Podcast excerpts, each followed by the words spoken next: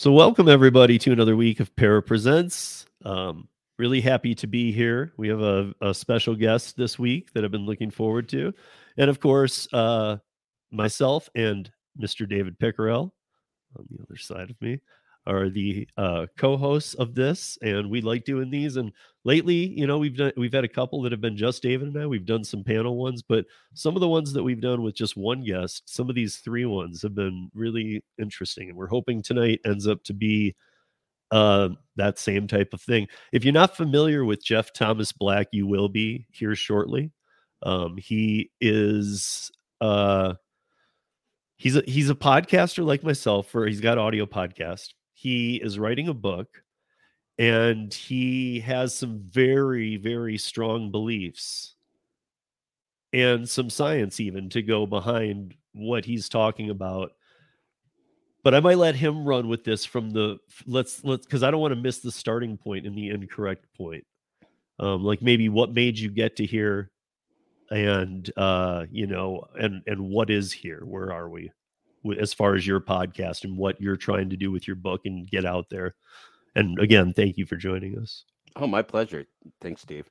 And and thanks, David. Um, gotten to know both of you a little bit, and David had some really interesting press in the New York Times that I read about uh, in terms of of his uh, startup technology company interfacing with with some of the larger players, particularly DoorDash, and how that added transparency was was highly uh, undermined by the major players.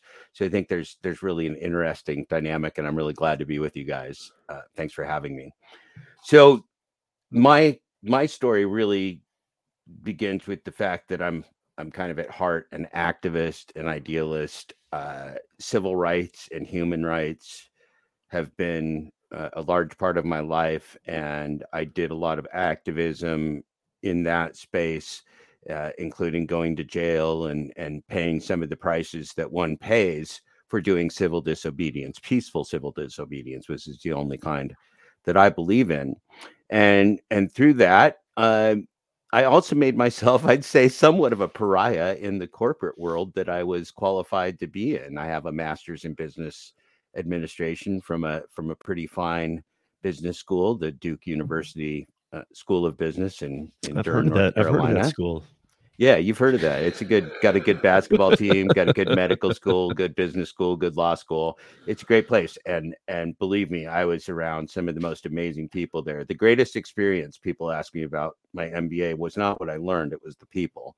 First of all, I learned that I was easily in the lower uh, the lowest third or lowest quartile of of intelligent people there man these these people have have the amazing horsepower of of mental ability quantitative ability analysis ability that's that's truly astounding and one of the things that I think makes me appreciate DoorDash is I know the people that they're hiring to do their work because they're the people I went to school with and they're freaking brilliant, man.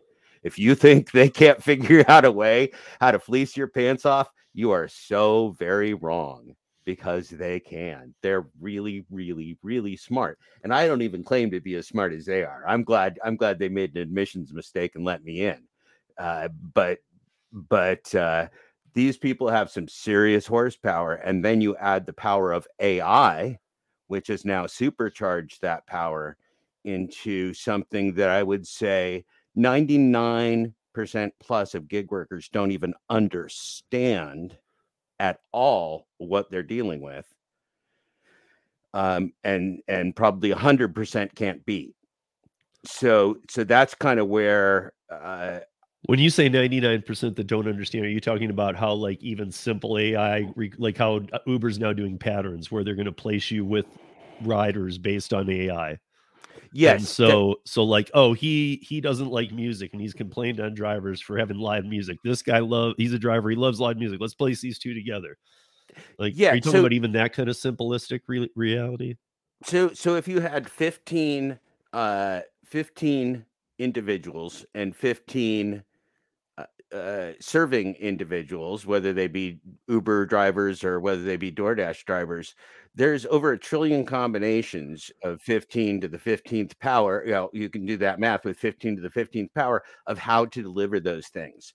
And so, anyone that thinks that they understand the algorithm to the extent of how it is processing their profile, their information, their response rate, their their history and everything else. Anyone that thinks that they understand a modicum of that amount of data flowing in and out on a computer program that can predict over a million times per second what they're going to do next and knows what they're going to do next better than they do uh, is deluding themselves. And then let's throw out the fact that this is not the physical world. This is not you get a 360 degree view of the world and you can look around and and build that reality off of what you see you are getting information that's threaded through the eye of a needle and then you're allowed to make decisions on that little thread on the other side and so anybody that thinks they have autonomy in these apps well you have autonomy on on what has come through the eye of the needle you have the the, the choices that are being served to you specifically for you to manipulate you. Yes, you have those choices. Are they really choices? Of course not. I mean, Steve, if I give you if I give you the opportunity to to start at 9 a.m., 10 a.m., or 11 a.m. and work 11 hours um, on each of those shifts, is that a choice? No, I'm giving you, I'm assigning you to work 11 hours and you can do it three different ways. That's that's equivalent to what DoorDash is. And anyone that thinks that they're gaming the app, they're just they're just wrong. And that's what's so painful about watching most gig app uh content creators these days, Steve. And then I'm going to wrap up because because I know this is kind of a long intro. No, it's okay. Um, that's what's so frustrating is because we still have after years these folks like Pedro or whoever else that pretend they're reading the tea leaves and pretend that programs mean something and pretend that that promotions mean something and pretend that work by the hour versus work by the job is going to make some difference or that anecdotes are trends, right? Because we are all markets of one. We are all markets of one. There are no universalities to being a DoorDash or a gig worker other than the fact you are a manipulated pawn. That's the commonality. There is no commonality in your marketing ability, your your ability to understand your market. You can make things easier or harder upon yourself based upon your knowledge. You can be more or less successful, but isn't that a shame? Should people take work where they're going to be unsuccessful? What is unsuccessful work? Uh, I think that's that's very close to slavery, so we can talk about that. And I'll wrap up by saying, how the hell did I get into DoorDash and the gig economy and writing around about it? Well, because I went through the pandemic like you guys did, and, and I had limited employment opportunities, and I delivered 5,521 DoorDash orders. So I know of, of what I speak, and I became very interested in being gamed. Although while I was doing all that work, I didn't know how I was being gamed. Now in the last yeah you're talking about a period too when the pay was so, it's like me when rideshare first came to denver. The pay was so good. I was where i was bartending as well. I was making as much even on like day shifts with lyft or uber as i would bartending on a friday night. So i didn't really care it, it sucks because i didn't really care in that beginning point how the how it was working. I'm like cool money lots of it. Right exactly it. it. was it was a completely different time and it was a new model i mean we couldn't figure out how these ai scheming uh, ai schemes were gaming us until we watched them work for a while nevertheless only after i quit dashing which is which is about nine ten months ago now altogether and started working on the book and on the the journalism of of DoorDash and the gig industry did I truly understand how gamed I was, how gamblified it is, how rigged it is, how nothing, literally nothing is real, and there are no rules. And so that's where that's where I looked at this as an economist, as a business person, and as a as a civil rights writer, and thought, yeah, this is this is what I want to write about. I've lived through this, I've seen this, I've experienced this, and I care about the people that it's happening to, which are the most abused traditionally and most used and exploited workers people of color women people with with with disabilities, people that somehow don't fit into the traditional work paradigm are also the people that are being abused most by the gig economy. And as a civil rights and human rights guy, that stuff makes me crazy. So, so why am I here? Is because that that triggered uh, my knowledge. And then as I've learned learn more and more, and as I, AI have come into the picture, and we learn what AI is really doing with the gig economy, it became really, I think, an, uh, a matter of an existential threat, and it became kind of a, a mission in life for me to get this book out and this information out and tell people the truth of what's being done to them, because I believe people deserve uh, choices. I believe people deserve transparency. I believe people deserve to have informed consent. Uh, and with those things, if AI is in our world and we have informed, informed consent and transparency and those things, AI can work because AI can help us be more successful. If AI is created to exploit human beings, then AI is a disaster and it will end us as as the human race because AI can and will gamify, gamify, and beat our pants off every single time. Not most of the time, every single time. So it's a race to the bottom as long as we give corporations with AI the ability to exploit us that being said, let's turn your show over to you because because I I really um, am thrilled to hear what you guys have to say. Your prior conversations that I've listened to were very interesting. So, thanks for having me again, guys. Absolutely, David. What what do you got?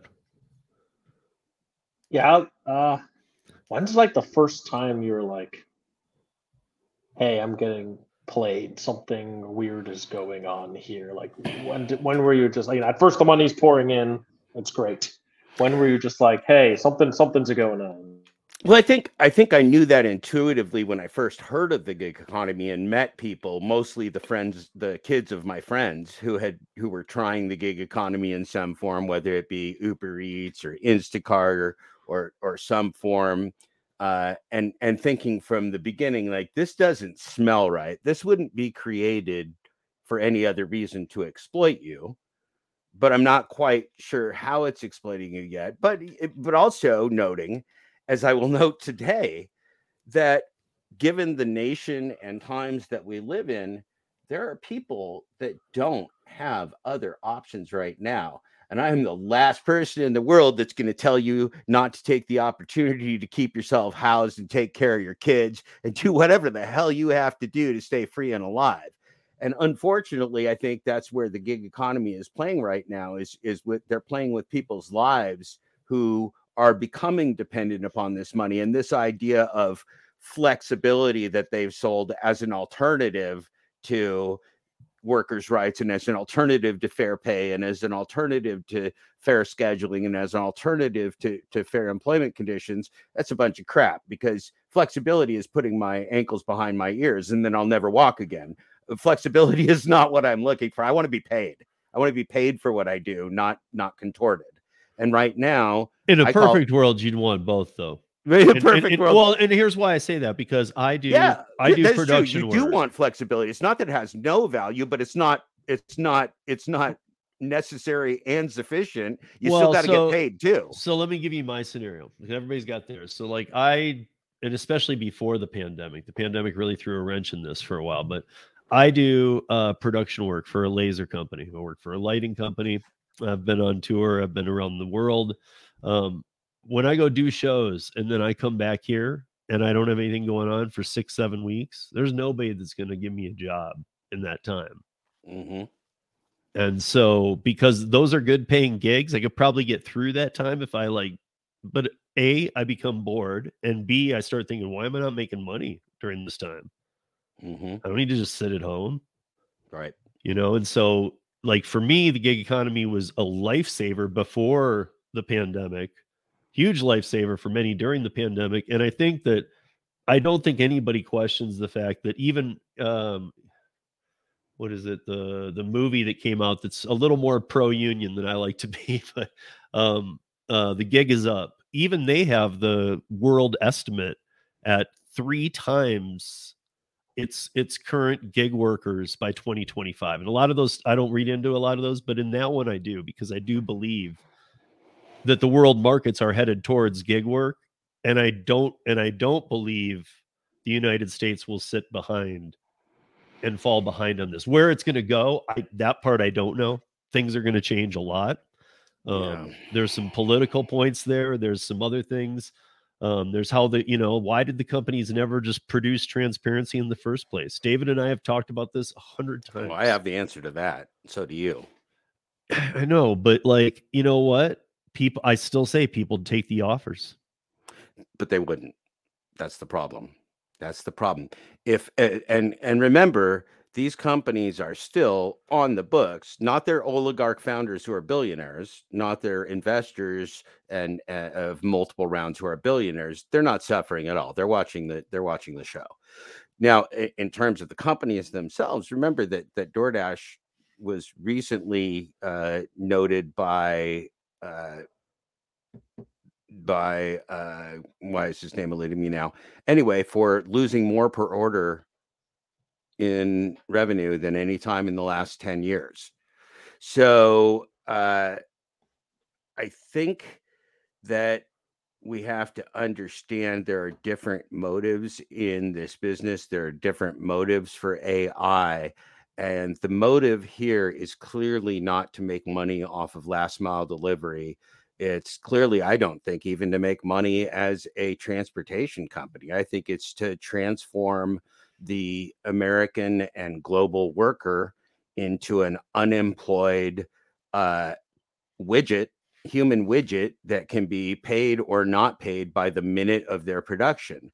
And it's kind of the corporate dream come true, right? If corporations are metaphorical psychopaths, this is the ultimate expression of a psychopath because you make the investment, you take the risk, you do the work, you do everything and, and so, what is the corporation? What is DoorDash? You can't call and talk to anybody from DoorDash on the phone ever. You'll talk to a third party contractor.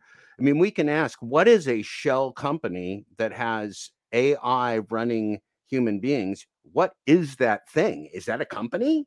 Is that a company with no employees other than uh, that other than Hal, the the robot? You know, I mean, the AI in the corner that that fleeces people's pants off and takes a commission on all human transactions that's a business plan yeah. i mean this is this is heinous stuff the only reason this exists is that corporations invented it to destroy employment and our uh, public officials and legislators and politicians look the other way but just because something exists doesn't mean it should exist and and my thesis would certainly be the gig economy because of its deceptive nature, because it cannot be transparent, as Steve, you and David noted, because it cannot be transparent and survive, that means it's not legitimate, right? Gambling isn't a legitimate way to, to make somebody work.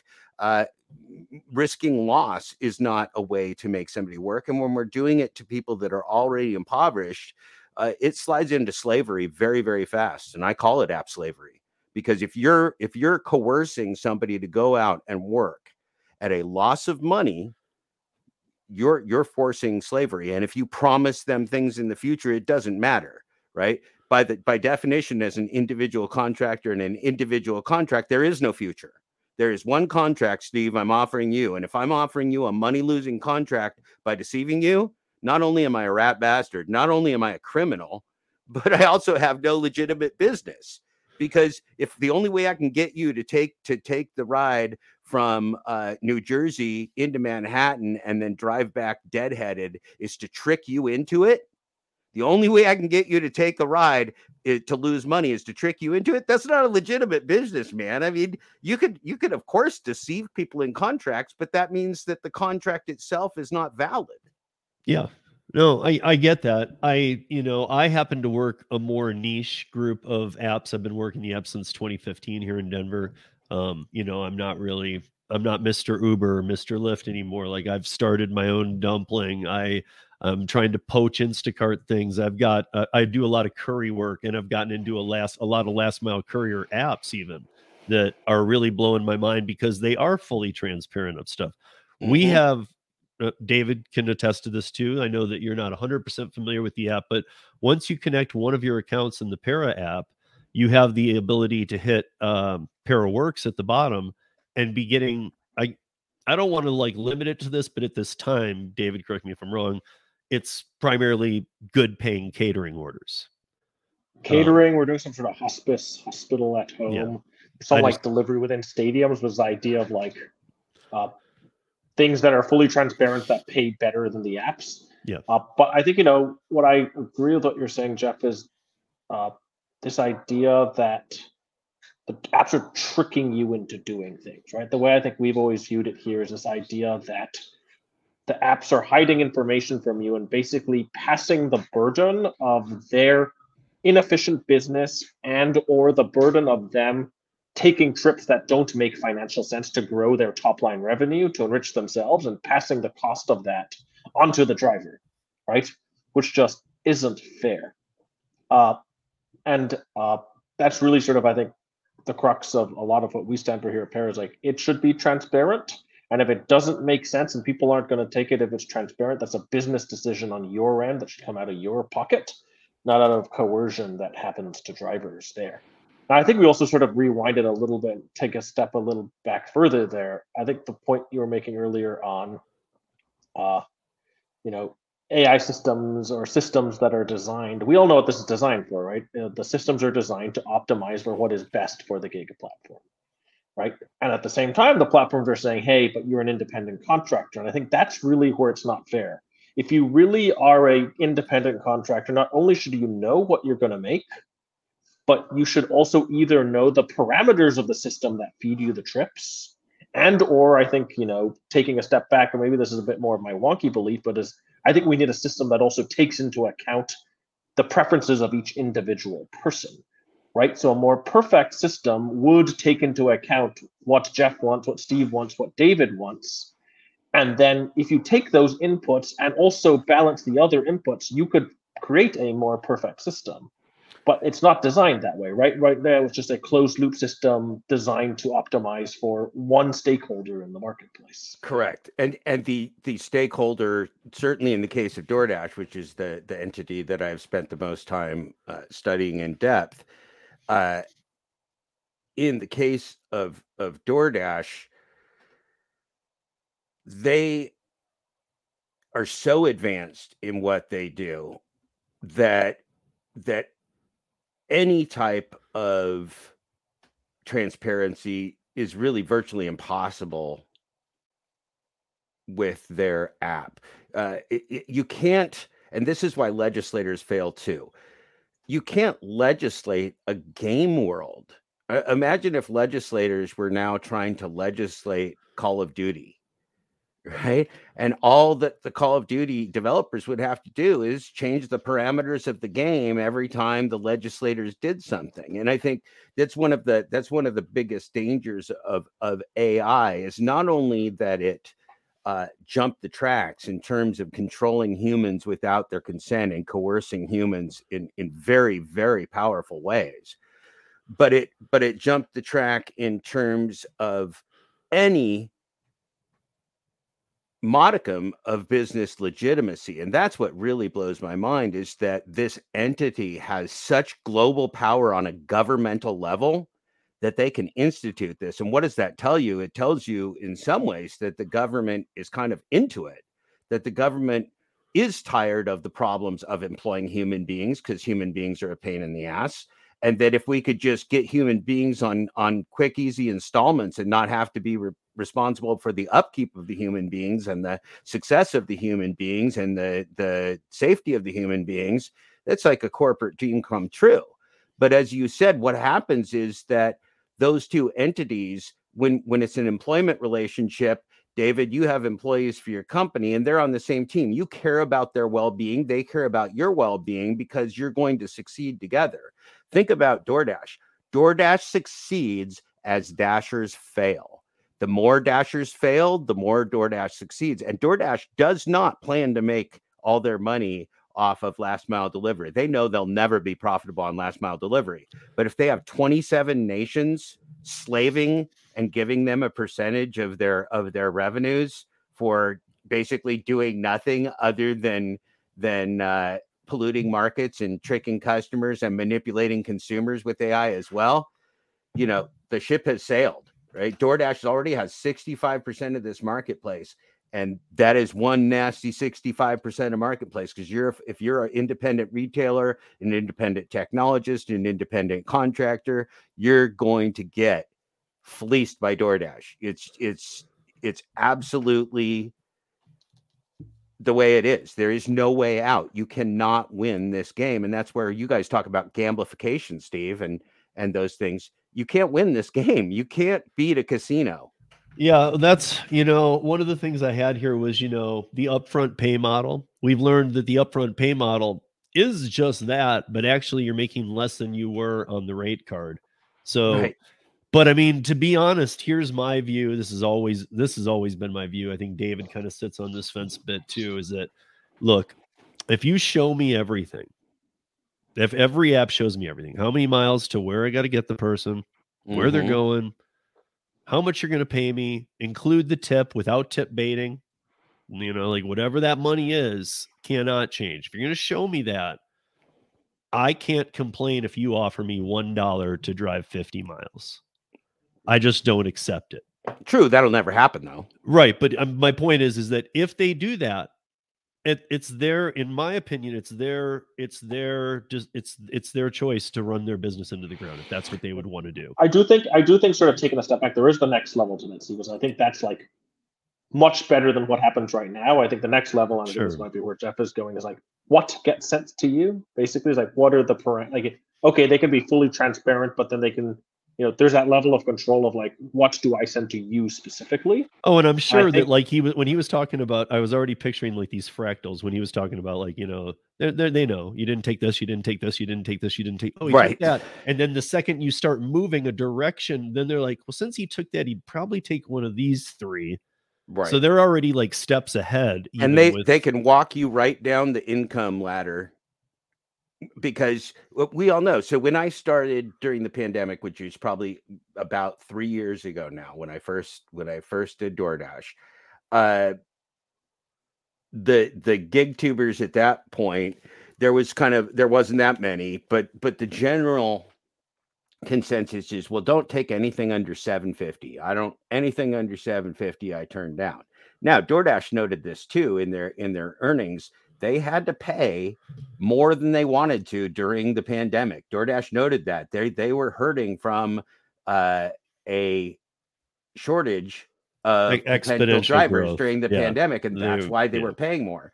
There is no shortage now, no, which is no. why they're There's over four less. million drivers in this country. Right. And so so when people say, How is this going to get better? How are we going to do this? How are they going to pay more? They're not. They're heading one direction, and that's that's down. Now, David, what's different about the Para app and what's different about everything you noted is the answer to the ultimate question. Well, all all this is so great. What you know, we need DoorDash. What if DoorDash doesn't exist? Well, for the history of humanity, up until about four four years ago, for the most part, DoorDash did not exist, and 99% uh, of retailers and 85% of restaurants never had any delivery uh, options prior to that time. So the the the curve of human history delivery options changed with the pandemic. Now, lucky thing for for those guys, but is that stable, right? We saw other things change during the pandemic too. We saw people working from home. Now every article that you read is about how every CEO goes, "Well, working from home is not a good thing. We need teamwork." So things will swing back. So look, these guys got very very very lucky. But with becoming lucky, they also realized, especially DoorDash, also Uber, how to get their hooks into society with desperation in a way they wouldn't be able to do during calmer, more more reasonable times. So what David, what David noted, I just want to finish this. No, no, no. Go, go ahead. Go ahead. Because I'm what I'm David right noted here. in his markets, catering. Okay, catering that is a clear example of where is a driver needed. You're going to need somebody with capacity, somebody with skill, somebody with the right equipment to deliver, somebody with the right attitude, somebody that represents you in the right way in a catering order because that's what people expect. What about hospice? What about people that are homebound? Well, just like before the pandemic, there are solutions for people that actually need this service. And when you actually need a service, that means they're going to pay market price as David pays his drivers more because it's actually a needed service. The answer to why DoorDash doesn't pay their drivers enough It's because nobody needs a goddamn Happy Meal delivered to their house. Excuse my language. Nobody needs Happy Meal delivery. Nobody needs Burger King delivery. Nobody needs Chipotle delivery ever.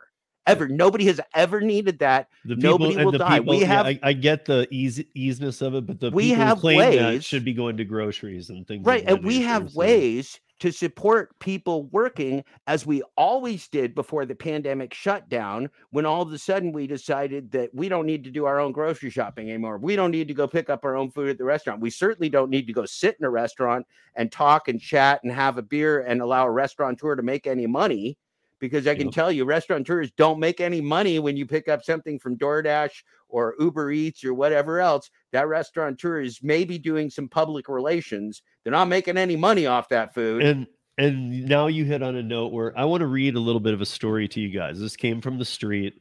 I want to see what you guys think of this. So if you can just let me get through a couple parts here. yeah. um, because it actually relates to what we're talking about right here. So this was published, uh, I think, just a few days ago, May second. So, um, okay, DoorDash Dash services were considered by many to be uh, invaluable during the COVID pandemic, where the services helped keep some restaurants in business.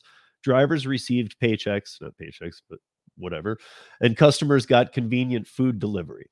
The service was good and made the best out of a bad situation for all involved. Delivery convenience is something people, many people are comfortable paying extra for. However, while DoorDash has experienced great growth, it has also en- en- endured scrutiny as the company wasn't transparent in how tipping was being processed for its drivers. Now, here is one, just one single paragraph that very well explains what happened with the tipping thing that people have asked me about before. Customers thought that if they left a tip, the entire amount would go to the drivers, but this was not the case. The tip only went to the driver if the order amount met a minimum to cover the cost of the transaction. DoorDash was skimming the tips to cover its own costs. DoorDash has since stated that it has stopped this and has changed its tip- tipping policy. They were caught twice doing this.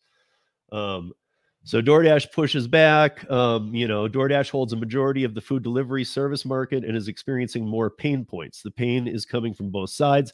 It's customers and restaurant partners. Customers are complaining about the increased cost in using the delivery system uh, services, while the restaurants restaurant partners are the co- are the cause of the increased cost in the transaction.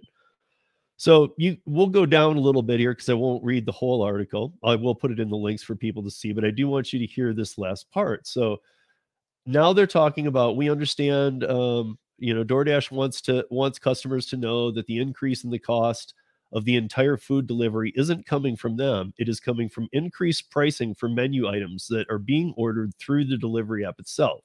We understand this is a quote we understand that there are many uh, that there may be reasons why restaurants choose to raise their prices said a sp- spokesman for doordash.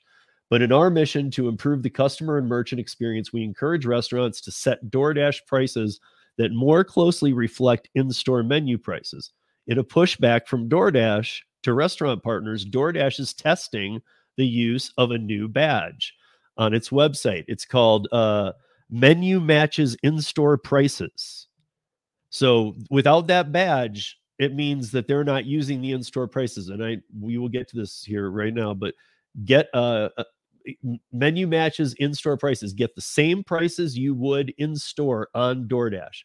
The test uh, should show results on whether or not more DoorDash customers choose to order from the uh, restaurant partners with the badge over those without there were parts of this article that were good like all articles there were parts that needed work there were parts that were a little bit wrong but i take a big note here about this the reason for the problem is the restaurants.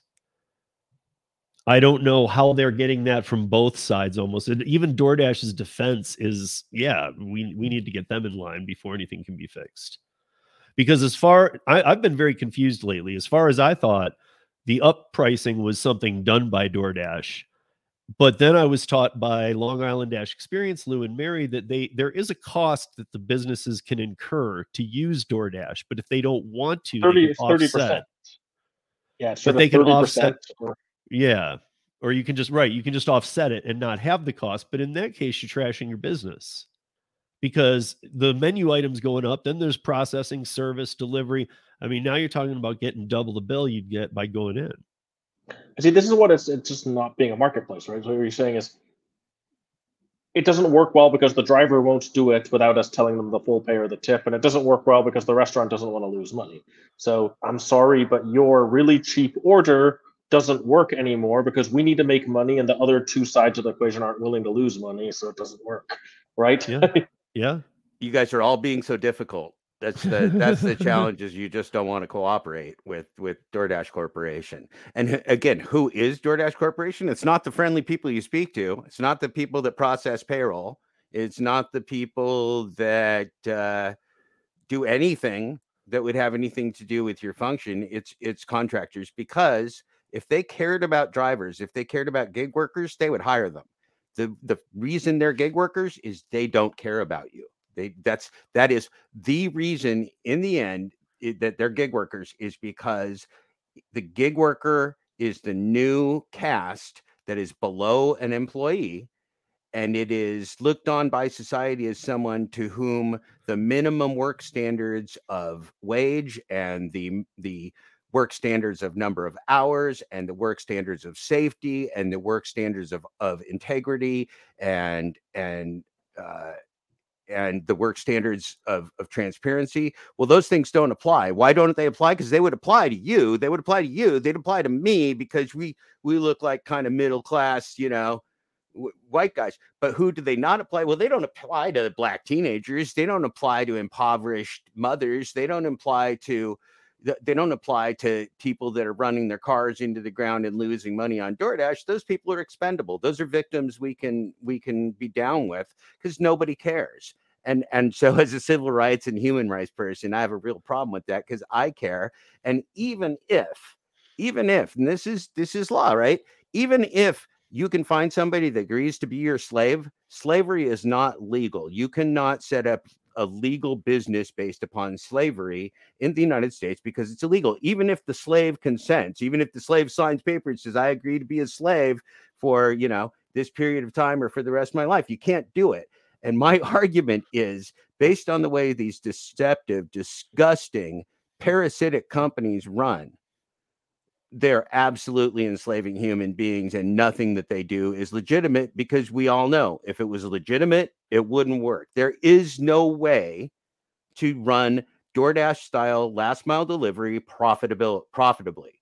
So if there's no way to do it we all know that we all know it's being game we all know it's deceptive what's their objective? That's that's the question really. I, I do need to throw a Why are caveat. they doing this? I do need to throw a quick caveat in that that you are referring to the app-based gig economy started by Travis Kalanick in 2009 and beyond, because traditional ICs, freelancers, and independent contractors, self-employed plumbers, contractors, completely different, completely okay, different yeah, category. Because that, that I got to say, I before 2009 that was called the gig economy right and and so and so I am always that, very careful to to call the, that the traditional one. And isn't that one of the great tricks of of manipulation and of branding is to take something that is already defined and we know that those kind of contractors have always been contractor but I'll tell you what Steve if I if you're a plumbing contractor and I contract you to repipe my house and then when you show up I go hey it's in St. Louis you, uh, you, you, know, you're going to go, wait, wait, wait, hold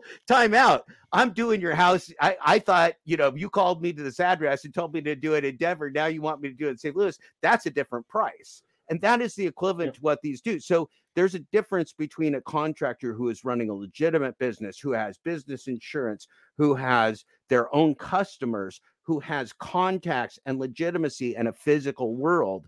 Remember, these are game worlds. There is nothing organic going on in DoorDash. It is a subset of a gamed market that is being presented to consumers and presented to drivers and presented to restaurants in order to maximize what this corporation takes out of that out of those transactions. This is not a legitimate market. It's not the internet. It's not how you find a good restaurant. It's not how you do anything except for overpay for food.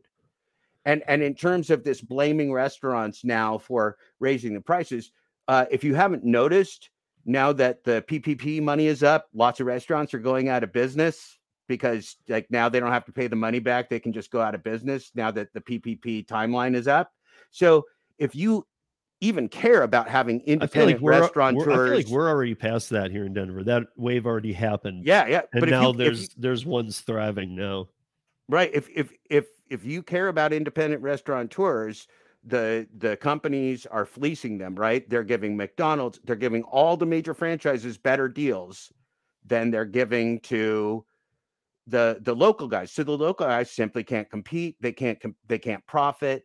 It is a downward spiral. And again, even if the United States was to say that gig work is illegal and they're we're all employees and everything else, these guys are already DoorDashers in 26 other nations. So all they've got to do is find some good dictators, some good abusive corporations, whatever. They're already doing this in India. They already have gig workers running around for Yeah. eight dollars a day Oh yeah. right? They're going to enslave humans to the extent that we let them. And shame on all our legislators and our regulators and everything else for letting the gig economy come into being in in its form that that Steve described, not in the form of being a lawyer or being a plumber or being some type electrician or some type of person running your own business.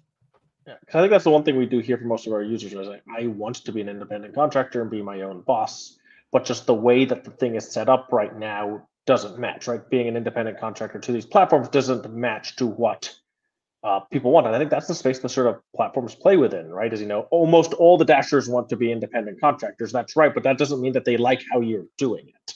Or that doesn't necessarily agree that you're honoring the obligations as to what it means to be an independent contractor. I'm in charge of my work. I have a say in the system. My time is valuable. I should know all the information. I should own some of my data. And I think I do sort of agree with some of the stuff you were saying earlier about how uh, the platforms will find a way around it. We saw a minor version to tie it into what Steve said earlier.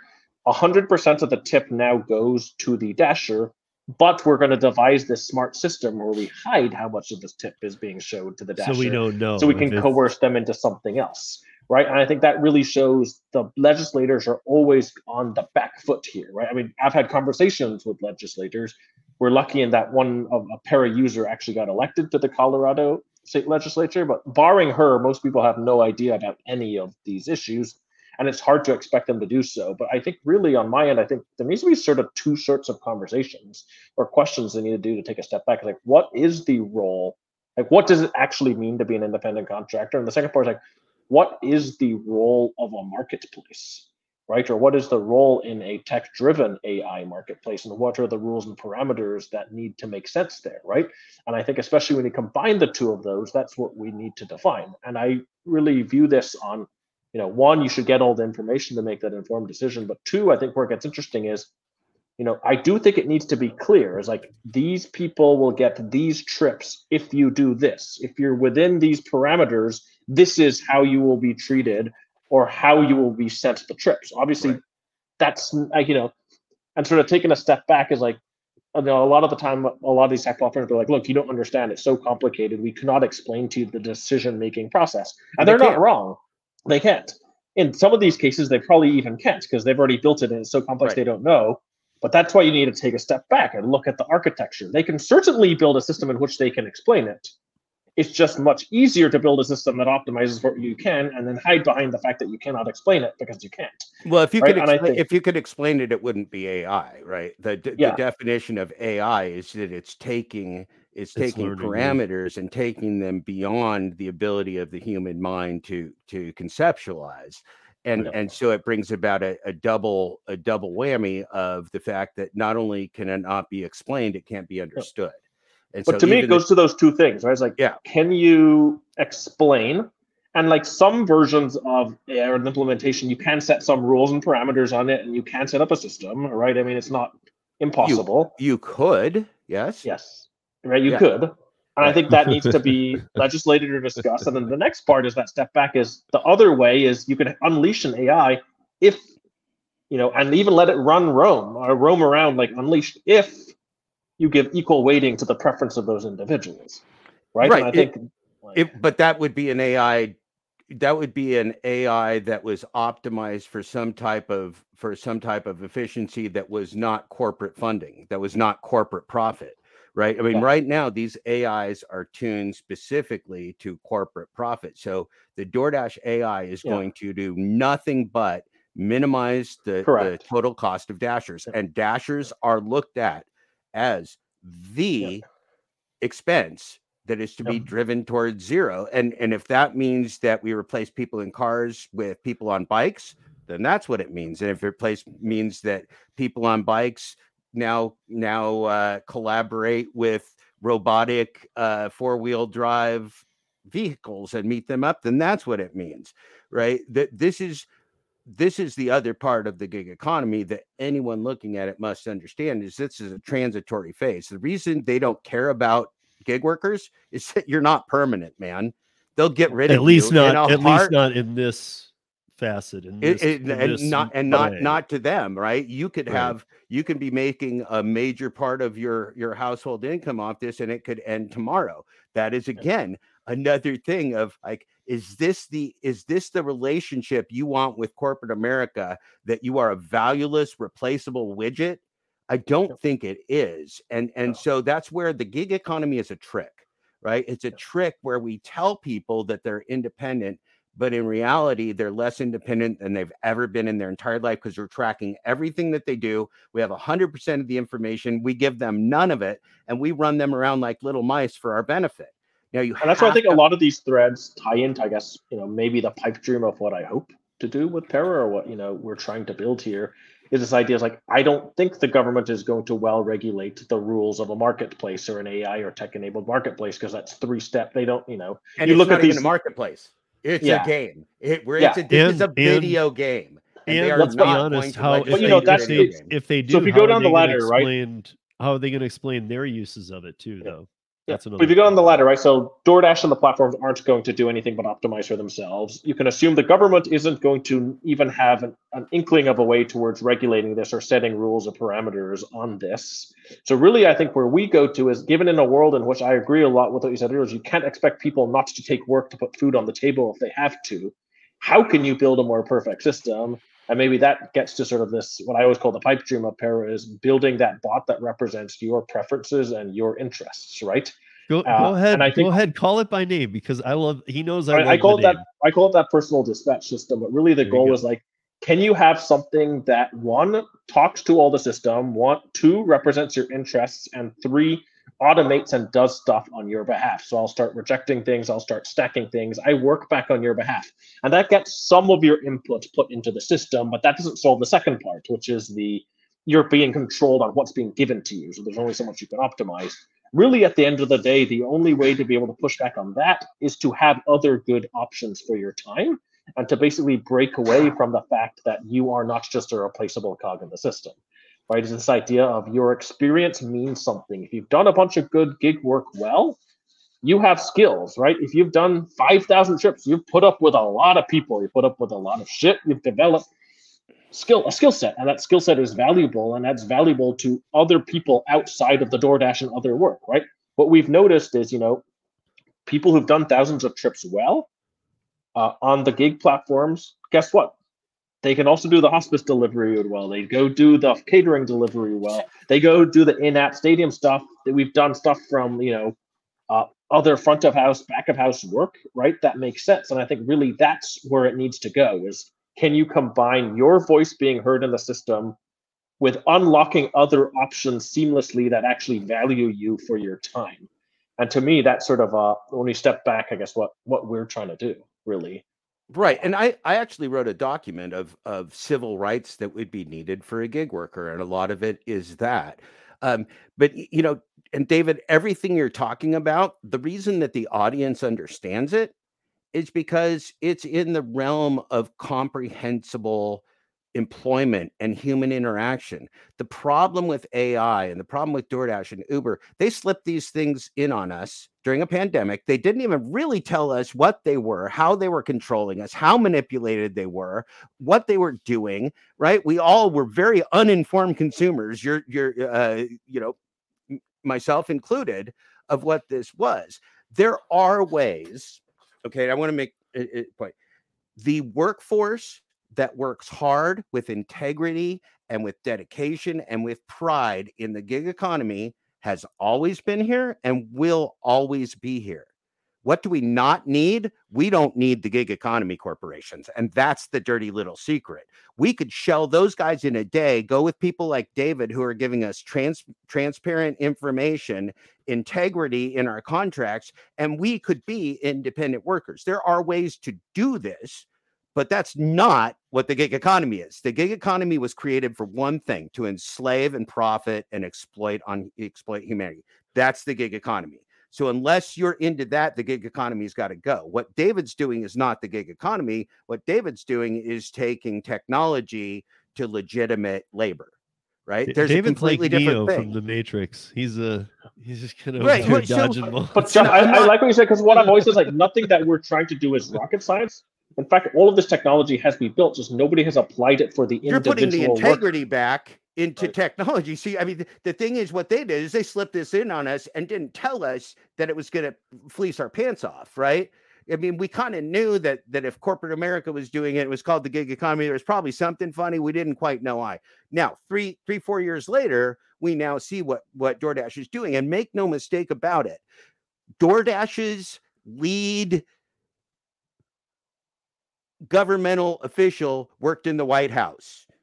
They paid $16 million to their top legal representative. These guys are not playing small ball. They're playing at national political levels. They're playing with the UK, they're playing with Australia, they're playing with all these different nations. And let me tell you, Australia it's not with some friendly little marketing uh, specialist. No. It's with people that are the biggest hitters in the biggest political and wealth and power circles. And it's because of what the gig economy represents, which is a complete destruction of human employment. Make big, no big, doubt about it. Especially what you just related to politics. I need to say that big tech is the new cigarettes. Yeah, absolutely. I mean, I mean and, and then some. Like they're, I remember growing up that cig- cigarette money was what funded all the politicians. They're they're selling you the end of humanity because if you can't be legitimately employed with some type of, of integrity, with some type of continuity, with some type of ability to know that when you get up in the morning, you're going to work during the day, you're going to make enough money to pay for your expenses and take care of your family. If somebody offers you something called work that doesn't allow you to do that, you should give them a, one of many different responses, all profane, right? Because that's called slavery, right? If if if DoorDash is sending people, and it doesn't matter if Pedro DoorDash Santiago or some other gig tubers can go out and make a thousand dollars a week, that means nothing. If if 70% of DoorDashers are crashing and burning and losing money and running their cars in the ground and failing, that doesn't make the gambling winners actually winners. It just means they're probably somehow a little bit in on it. Maybe they studied gambling a little bit harder. Maybe they've been in the game for a while but this this doesn't make anything here legitimate employment and that's why i watched you know watching your show last week guys you were talking about i can't remember which state it was that was Money, kicking off colorado. Colorado. So these companies come into colorado and spend hundreds of millions of dollars lobbying your local legislators and putting television commercials on and everything else. They know what's at stake. They've got money to buy markets. That's what they're doing here. They're not spending it on capital investment they're not spending it on on on retaining employees. They're not spending it on on real estate. They're buying markets around the world from politicians. And any local dictator, anybody else, you could enslave a nation of laborers with DoorDash's technology. That's what they're doing. That's what it is. It's a human enslavement tool, and you can gamify it. You can give them badges. You can penalize them. You can kick them off the thing. You got all kinds of deal, but you control their view of the world. And hey, if they turn it off, you can throw them in jail if you want. I mean, right? Don't turn mm-hmm. off your cell phone, right? You work for me now. This is a tool of human enslavement, and and anybody that doesn't realize it is, is really headed the wrong direction. And what could be done is what David's doing, which is using technology to take workers and allow them to build relationships with legitimate businesses that are legitimate contracts. But I would call David what you're doing the polar opposite of the gig economy. If which if is what so we want to do. I'm sorry, you're not a you're not a scumbag, David. I'm I'm really I'm, I'm really sorry you're heartened. not a I'm really scumbag, heartened to find out you're a good guy. I think on our end, I mean, that's what we call like bringing back the initial promise of the gig economy, right? Uh, you know, So Yeah. Jeff, Jeff, I here's I we're we're running out of time. So here's what I have one question that I have to I was going to give you, but I have to give it. I have to ask you as just a yes or no answer, and then we'll have to maybe do a follow up sometime to get the Anytime. details on it. But here's the here's the question. Like I was saying before, the gig economy is growing around the world. What it's doing with it, it the changes that could be made, we're not hundred percent sure what they are. Will they be beneficial? But in your opinion, are is there yes or no? Is there a way to save the gig economy, not in the state it's in, but to save it to allow people to work it the mass amounts that they're predicting and save it? No, is there a way kill to backtrack on technology? Absolutely not. There is no way to undo what AI has done. Kill it with fire and empower people like David to use technology for humanity. There is there is no way to take to un to to make AI a legitimate way to dispatch and control and manipulate humans in a in a way in which it's obviously obviously playing them at a game right? This is there's nothing that is fair about this. There's nothing transparent. Absolutely not. It must die. Kill it with fire. Use technology. Use even ai if you want to but do it with informed consent do it with integrity do it with transparency. Now we're on to something that humans can survive. They can't survive what what doordash is doing. We won't and and, and um this is the warning man don't do it.